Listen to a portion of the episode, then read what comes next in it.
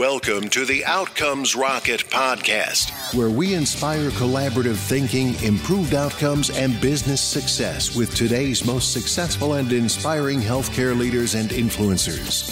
And now, your host, Saul Marquez. Welcome back to the podcast. Today, I have the privilege of hosting Colin Carr. He's the founder and CEO of CARR, one of the nation's leading providers of commercial real estate services with expertise in healthcare. Of course, among other things, commercial investment, housing, senior housing, realty. But today we're going to be talking about healthcare real estate. CARR's mission is to help companies, practices, and investors maximize their profitability through real estate. There's a lot of ways that we could do it.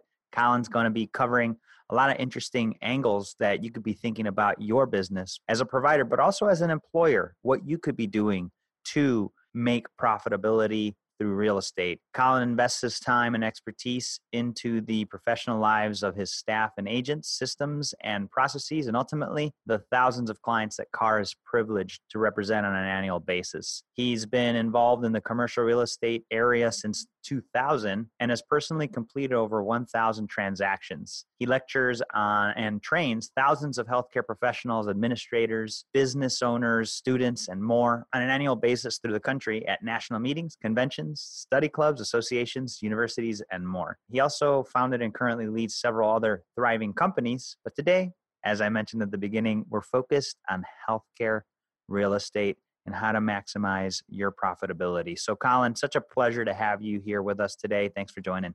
Yeah, sincerely appreciate the opportunity. So, Colin, you work in a lot of areas in real estate. As you know, we calibrated here before our chat, and our listener base is highly sophisticated healthcare leaders in the provider space, but also employers in the space, providing solutions into healthcare systems. What is it that motivated you to have a focus area of your company in real estate within healthcare? Yeah, absolutely. So I got involved in commercial real estate when I was 19 years old. I started managing apartment complexes, did that for a couple years. I got into brokerage in my early 20s, started doing a lot of retail. I did stuff with large national retailers, moved into some office work, really just trying to figure out what was my lane. And after a handful of years, uh, started just tripping over some deals that were in the healthcare space, started working for some healthcare providers, dentists, veterinarians, physicians, et cetera. And I realized very quickly that no one was focusing on representing the healthcare provider. There were a number of landlord agents, a number of listing agents, seller agents that wanted to work for the hospital system or wanted to work for the investor that owned the medical buildings, but nobody was focusing exclusively on the healthcare tenant and buyer side. So I just kept exploring that space further. And the more clients that I had the privilege to work for, the stronger the response and the more referrals I started to get. And it became evident to me that it was a, an area that was very untapped. And so I started a company in 2009 called Carr Healthcare Realty. And we had a double niche of only healthcare and only representing tenants and buyers. And that's what we've done now for over the last 11 years. We've expanded to some other areas because we had traditional commercial companies and other groups that have asked us to take our same expertise that we utilize in the healthcare space and bring it into the commercial space or senior housing space. But healthcare is what is and was the, the the primary focus from the beginning. And you know, we represent a couple thousand healthcare providers each year now, and we went from operating out of just Colorado to now we're in about 35 plus states, and we touch deals in in all 50 states plus DC, and that's really our passion. Love it. Yeah, no, it's uh, you, you caught on to an opportunity in the market and you seized it, and uh, have been working pretty voraciously to, to, to make things happen for, for the leaders in healthcare. And so, how are you and your business adding value to the ecosystem through real estate?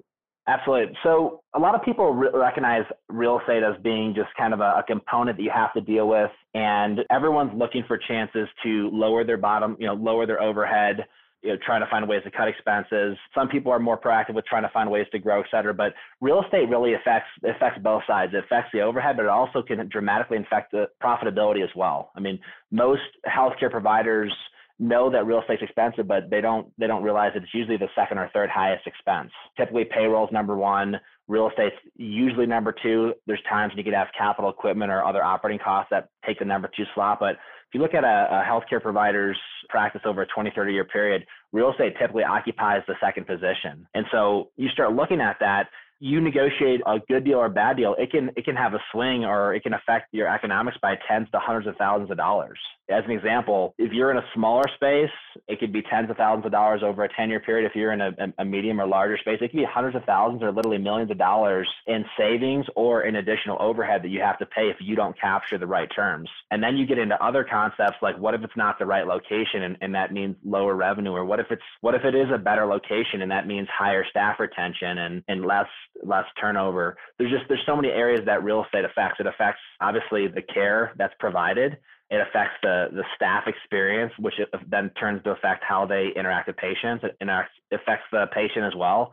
So real estate, as far as the, the clinical experience, the actual health care, the care that's provided, you can't escape the real estate factor. And then on the economic side, it's a big decision. And realistically, payroll is not very negotiable. I mean, you can try to cut pay if you want to, but you're probably going to lose staff and it'll cost you two or three times more than if you would have just paid them what's fair and equitable and, and retain them. So if you're looking at overhead costs, payroll is minimally negotiable. Real estate's 100% negotiable. And you have the ability to choose where you occupy, where you locate, whether you're, you know, what type of property you're in, whether you lease or own.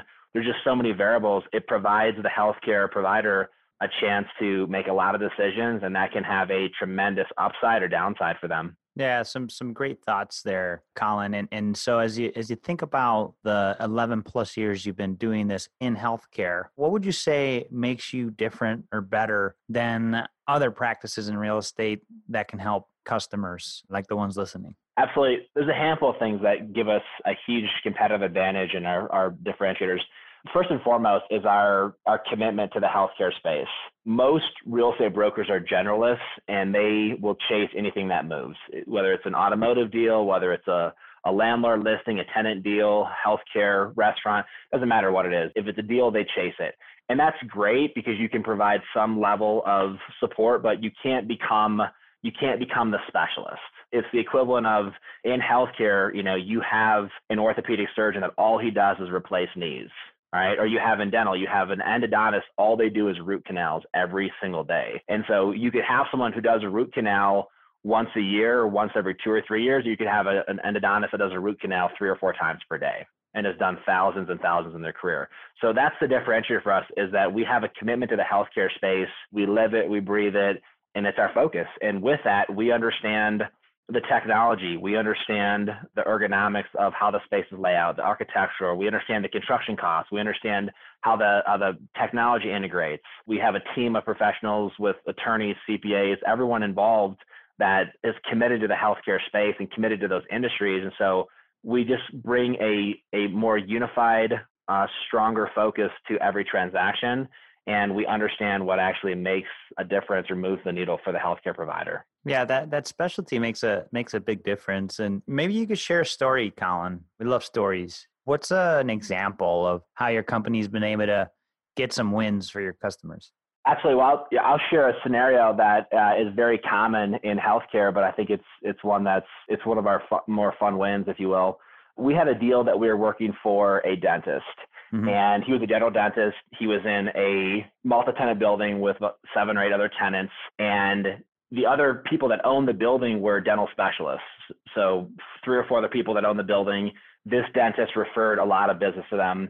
When his lease came up for renewal, they came to him and said, Hey, listen, you know, you've been a good tenant. You're a referral source for us. You're our friend. And he was paying about $29 a square foot. And they said, you know, normally it's custom to raise the lease rates. And so because you're such a great tenant, we like you.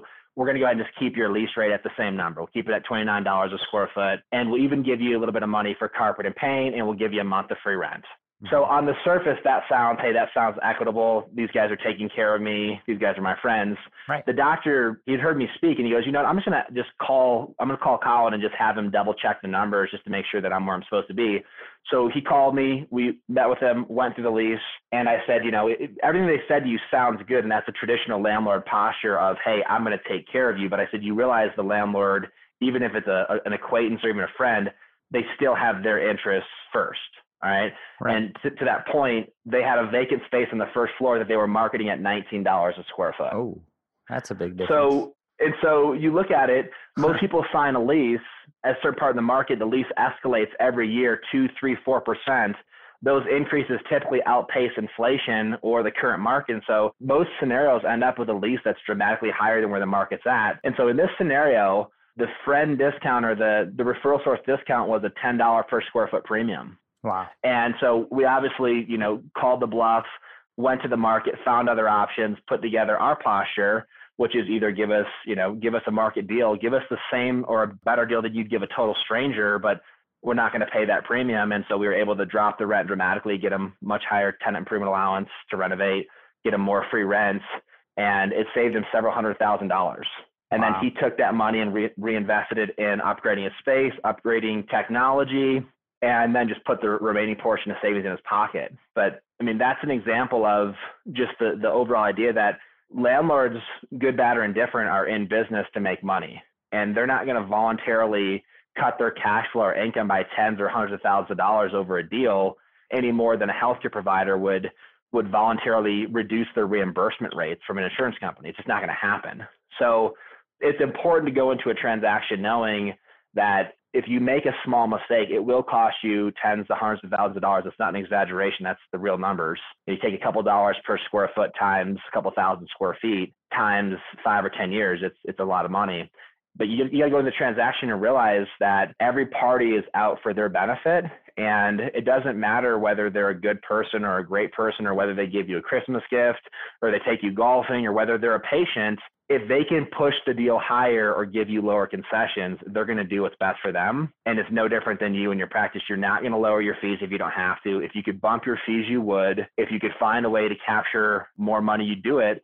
And it, it's not really a, it's not about being good or bad or moral or immoral. It's about each person in, in the real estate transaction is going to try to get the best deal for themselves.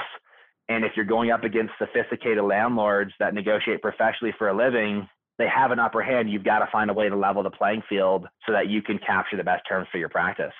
Yep. No, it's a great story, Colin. And wow, I mean, that's an eye opener right there, right? I mean, same building, different unit, 10 bucks cheaper per square foot, hundreds of thousands of dollars you got to pressure test stuff, folks. And this is a great reminder of that.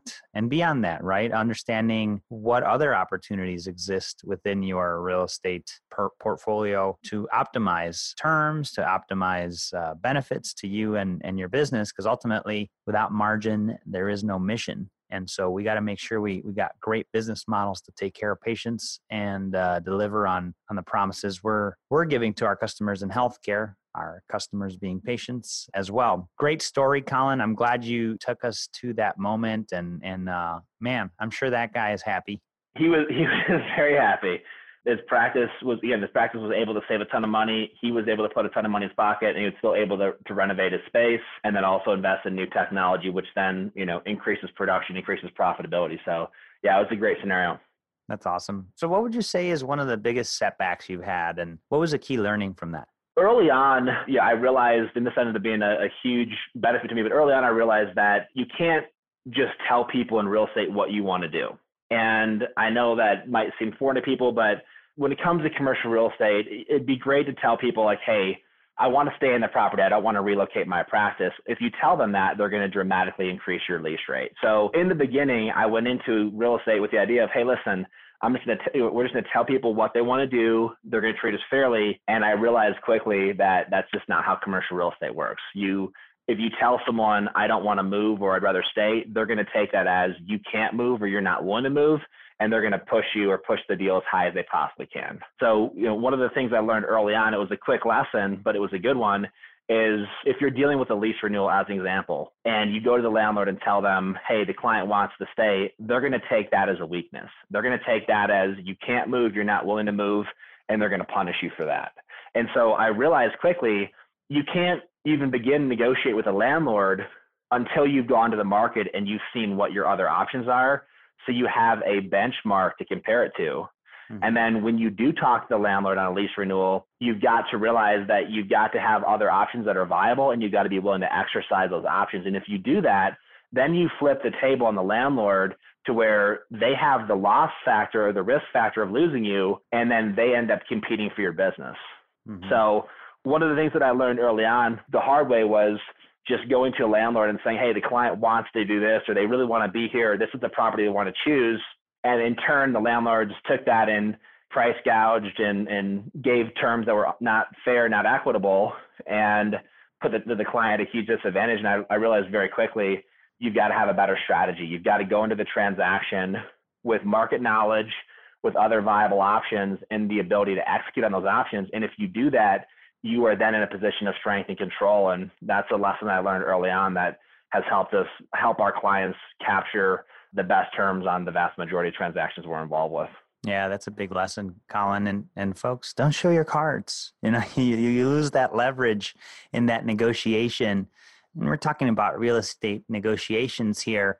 You don't want to show your cards because the minute you do, that's when they'll take advantage. And um, Colin said, it's not that they're good or, or great people or, or you know bad. They they're just in business and uh, they're looking to get a good deal. So don't help them get a good deal at your own expense. So lots to talk about here in this topic, but you know, time short. We limit these episodes to 20, 25 minutes. You've shared some great pearls, Colin. What would you say you're most excited about today?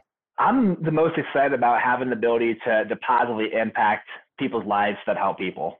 Mm-hmm. And you know, in the midst of what's happening right now with with the coronavirus, with the economy, people are are panicking. People are are concerned about what's going on with you know with the election. People are concerned about what's going on with with health. And the reality is, is that healthcare providers are on the front lines of society across the board. They're affecting what's happening right now with people's lives, with their health. And then you can see how that then turns and it dominoes into the economy, it dominoes into other areas. And so I'm excited to have the ability to make a positive impact and a difference in a healthcare provider's life or companies that support healthcare providers. And when we do our job and take care of people, that that means more cash flow, higher profitability, them to be able to save more, them to reinvest more, to hire better staff, to hire more staff. And so I look at our world, I look at real estate as a chance to positively impact and influence the healthcare industry. And I'm keenly aware that the healthcare industry moves the needle for the entire economy and, and, and honestly the entire world. So it's for us, it's a privilege to be involved in those deals and a privilege to be involved in their lives. Yeah, it's a it's a it's a great uh, great message, Colin. And and folks, if you want to learn more about Colin and Carr real estate, go to carr.us. That's C A R R.us to figure out maybe an opportunity for you to to find a way to optimize your real estate position so that you can maximize profits, but also patient care. Colin, leave us with a closing thought and uh, best place where the listeners could get in touch with you. They want to learn more. Absolutely. Closing thought would be go into every real estate transaction with a strategy.